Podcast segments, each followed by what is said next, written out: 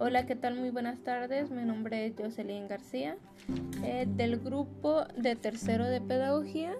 Eh, en esta tarde yo les voy a hablar sobre la educación en el siglo XIX.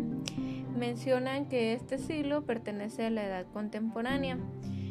Eh, menciona también sobre la educación que ésta pretendía cubrir diferentes aspectos que iban desde la ilustración, la socialización, la modernización y la lucha contra la ignorancia.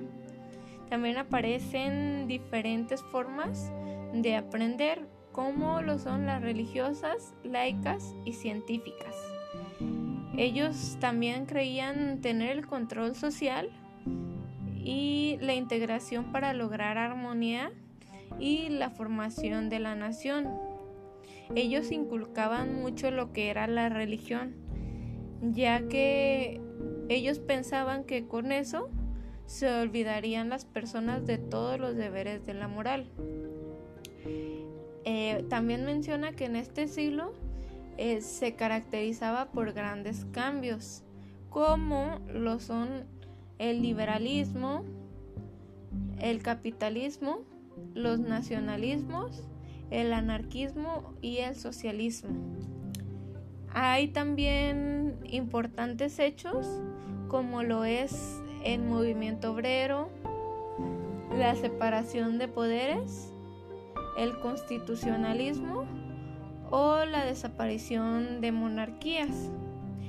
Eh, también menciona de planes de estudio que fueron diseñados para mantener un orden en la enseñanza de cada disciplina. Eh, la lógica en la búsqueda de la verdad.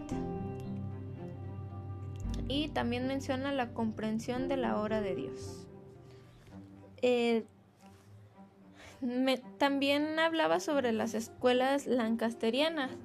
En la escuela lancasteriana o de enseñanza mutua eh, vino a apoyar para la disminución de fuerza del clero en asuntos del Estado.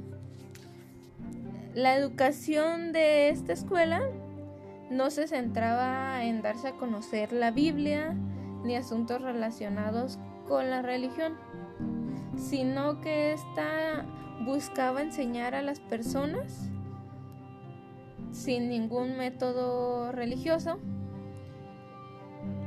Eh,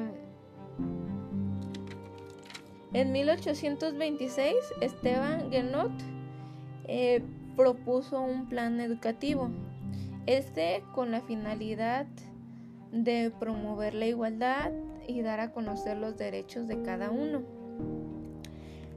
También con ello quería evitar conductas antisociales él pretendía formar hombres cultos, útiles y virtuosos.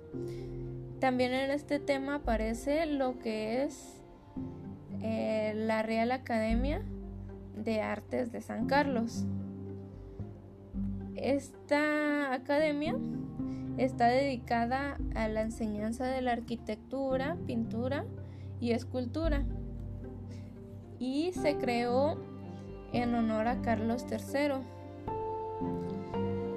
Fue un centro modular de la creación artística en América, pero se menciona que durante la Revolución esta academia permaneció cerrada. Ya posteriormente se abrió, pero con el nombre de Escuela Nacional de Bellas Artes. Ya para el año de 1910 se, incorporó a la Universidad Nacional de México.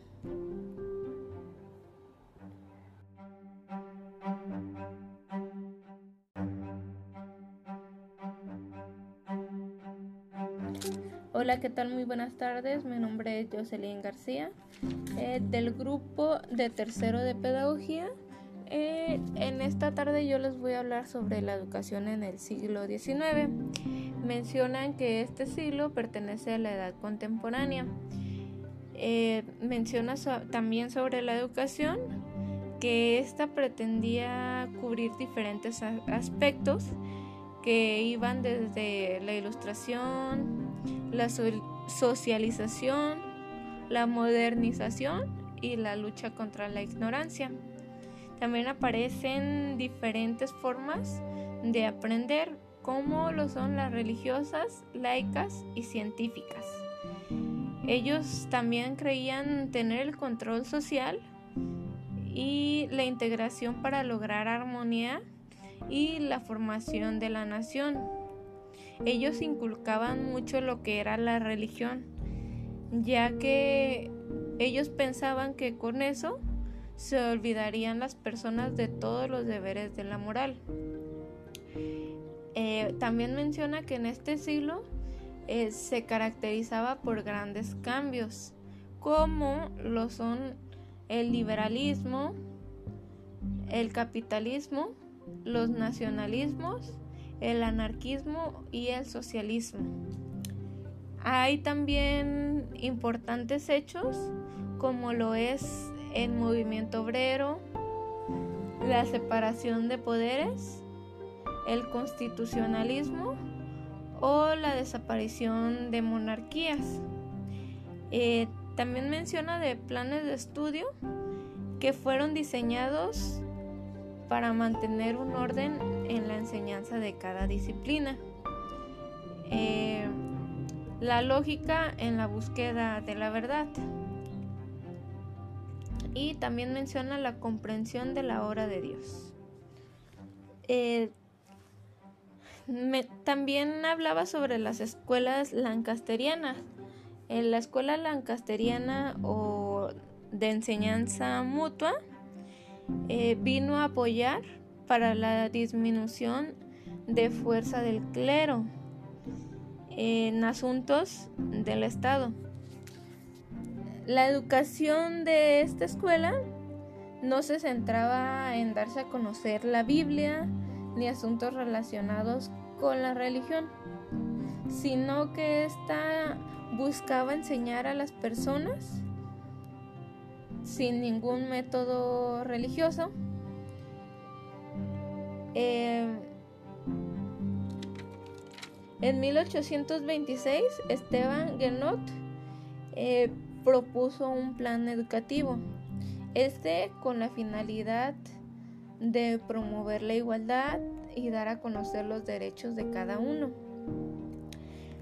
También con ello quería evitar conductas antisociales y él pretendía formar hombres cultos, útiles y virtuosos. También en este tema aparece lo que es eh, la Real Academia de Artes de San Carlos. Esta academia está dedicada a la enseñanza de la arquitectura, pintura y escultura y se creó en honor a Carlos III. Fue un centro modular de la creación artística en América, pero se menciona que durante la Revolución esta academia permaneció cerrada. Ya posteriormente se abrió, pero con el nombre de Escuela Nacional de Bellas Artes. Ya para el año de 1910 se, incorporó a la Universidad Nacional de México.